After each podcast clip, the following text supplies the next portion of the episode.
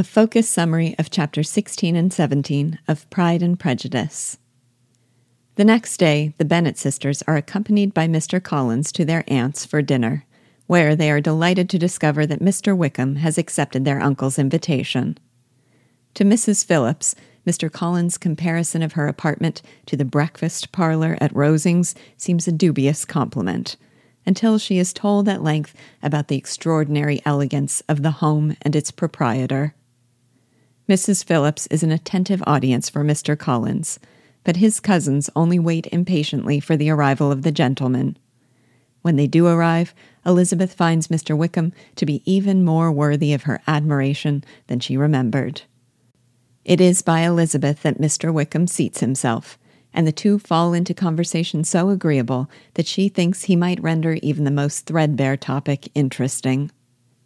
In the presence of Wickham, Mr. Collins sinks still further into insignificance, so he sits down with Mrs. Phillips to a game of whist. Mr. Wickham joins Lydia and Elizabeth at the other table, where the talkative Lydia is enough consumed with the game that Elizabeth and Wickham again have leisure to talk. Elizabeth longs to hear about his history with Mr. Darcy, but dares not mention the man, so she is relieved when Wickham raises the subject himself. He says that, surprising as it might be given the cold manner of their meeting, he has been connected with Darcy since infancy. When Elizabeth calls Darcy a very disagreeable man, Wickham says her opinion would in general astonish, since Darcy is spoken of by everyone in the most favorable terms. He believes they are so blinded by his fortune or frightened by his manners that they see him only as he chooses to be seen. When Wickham asks Elizabeth if she knows how long Darcy will be in the country, she expresses hope that his own plans will not be affected by his presence in the neighborhood. But he assures her that if Darcy wishes to avoid seeing him, it is he who must go. He says that the late Mr. Darcy was one of the best men that ever breathed and that however terribly Darcy has mistreated him, he would forgive him anything rather than disgrace the memory of his father. The two begin to speak on more general topics. Wickham says that it was the prospect of constant society that induced him to come to Meryton, because his is a spirit that does not bear solitude. And that serves as a convenient segue back to the subject about which he clearly wishes to say more. He tells Elizabeth that he had been brought up for the church and would now be in possession of a valuable living if it were not for the interference of Darcy. A living had been bequeathed to him by the late Mr. Darcy, but Darcy defied his wishes and gave it to someone else. He can think of nothing he did to deserve Darcy's treatment, other than maybe express his opinion of Darcy too freely. When Elizabeth says that Darcy ought to be publicly disgraced, Wickham says that he will be some day, but loyalty to Darcy's father means it won't be by him. In Elizabeth's eyes, these sentiments make him more handsome than ever. When Elizabeth asks what could have been Darcy's motive for such cruelty, Wickham attributes it to jealousy over his father's affection. The idea of it prompts Elizabeth to declare that though she had never liked Darcy, she did not suspect him of being capable of such injustice and inhumanity. When Wickham elaborates that the late Mr. Darcy saw the promised living as a payment on a debt of gratitude owed to Wickham's father, Darcy's behavior seems to Elizabeth more abominable still. Elizabeth is astonished that even Darcy's pride did not make him more just to Wickham. Wickham agrees that Darcy's pride has connected him nearer with virtue than any other feeling he has. It is pride that has made him a devoted son and attentive brother.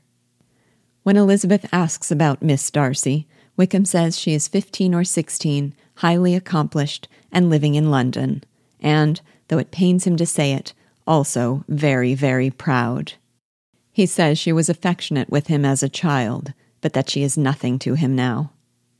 After a pause, Elizabeth marvels over how the amiable Mr. Bingley can possibly be in a friendship with such a man. Wickham says he suspects that Darcy behaves differently with those he regards as his equals in consequence. When the whist party breaks up, the players come to gather round the other table. When inquiries about his success forced Mr. Collins to confess that he lost every point, He assures them with gravity that thanks to Lady Catherine de Bourgh, he need not trouble himself over such trifling losses.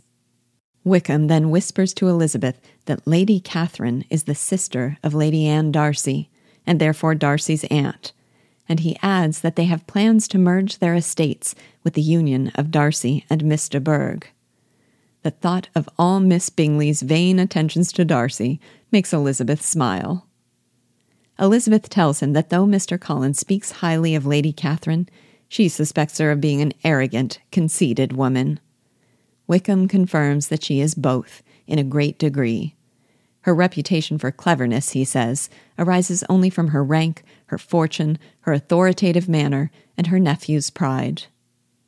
At supper, the other ladies have an opportunity to share in Mr. Wickham's attentions, and his manners recommend him to everybody. On the way home, while Lydia talks incessantly about lottery tickets and Mr. Collins about countless other topics, Elizabeth can think of nothing but Mr. Wickham and what he told her. When Elizabeth relates to Jane the next day what passed between Wickham and herself, Jane can bring herself neither to doubt Mr. Darcy's worthiness nor to question Wickham's veracity. She decides instead to think well of them both and attribute their dispute to mistake or accident. When she suggests that interested people have misrepresented them to each other, Lizzie asks teasingly how they are to defend those people, since if they don't, they will be forced to think ill of someone. Jane says Lizzie can laugh as much as she chooses, but nothing will convince her that Darcy would be capable of such cruelty. Elizabeth says she can more easily believe it than she can that Wickham would invent such an elaborate story. Jane calls it all distressing and says one does not know what to think, but Elizabeth protests that one knows exactly what to think. Jane can only be certain that if it is true, Mr. Bingley will suffer much when it is made public. At that moment, Mr. Bingley and his sisters arrived to invite the Bennets to the long awaited Netherfield ball. The ladies expressed delight at seeing Jane again, pay little attention to the rest of the family, try especially to avoid Mrs. Bennet, and then quickly make their departure. Every female of the family has her own reason for finding the invitation agreeable. Mrs. Bennet is flattered by the compliment to Jane, particularly since it came straight from Bingley himself. Jane looks forward to a happy evening with her friends and their brother. Elizabeth hopes to dance with Wickham and see his story confirmed by Darcy's looks. For Catherine and Lydia, a ball is a ball, and Mary sees it as an opportunity to satisfy the claims of society. Elizabeth is left in such high spirits that she starts conversation with Mr. Collins, asking whether he plans to accept the invitation. He assures her that he sees no evil tendency in a ball given by and to respectable people, and that he does not dread a rebuke from Lady Catherine for dancing. Then he takes the opportunity to solicit her hand for the first two dances. Elizabeth is dismayed First, by the delay in her happiness with Wickham, to whom she planned to give those very dances, and second, by the realization that his gallantry suggests she is the one among her sisters he intends to choose as a wife. His increasing civilities make her sure of it, and she can soon see that her mother thinks the prospect of their marrying a very agreeable idea. For the next several days, a succession of rain prevents the sisters from walking to Meryton. Kitty and Lydia are deprived of gossip, and Elizabeth of the chance to know Wickham better. And only the anticipation of a ball makes the days tolerable.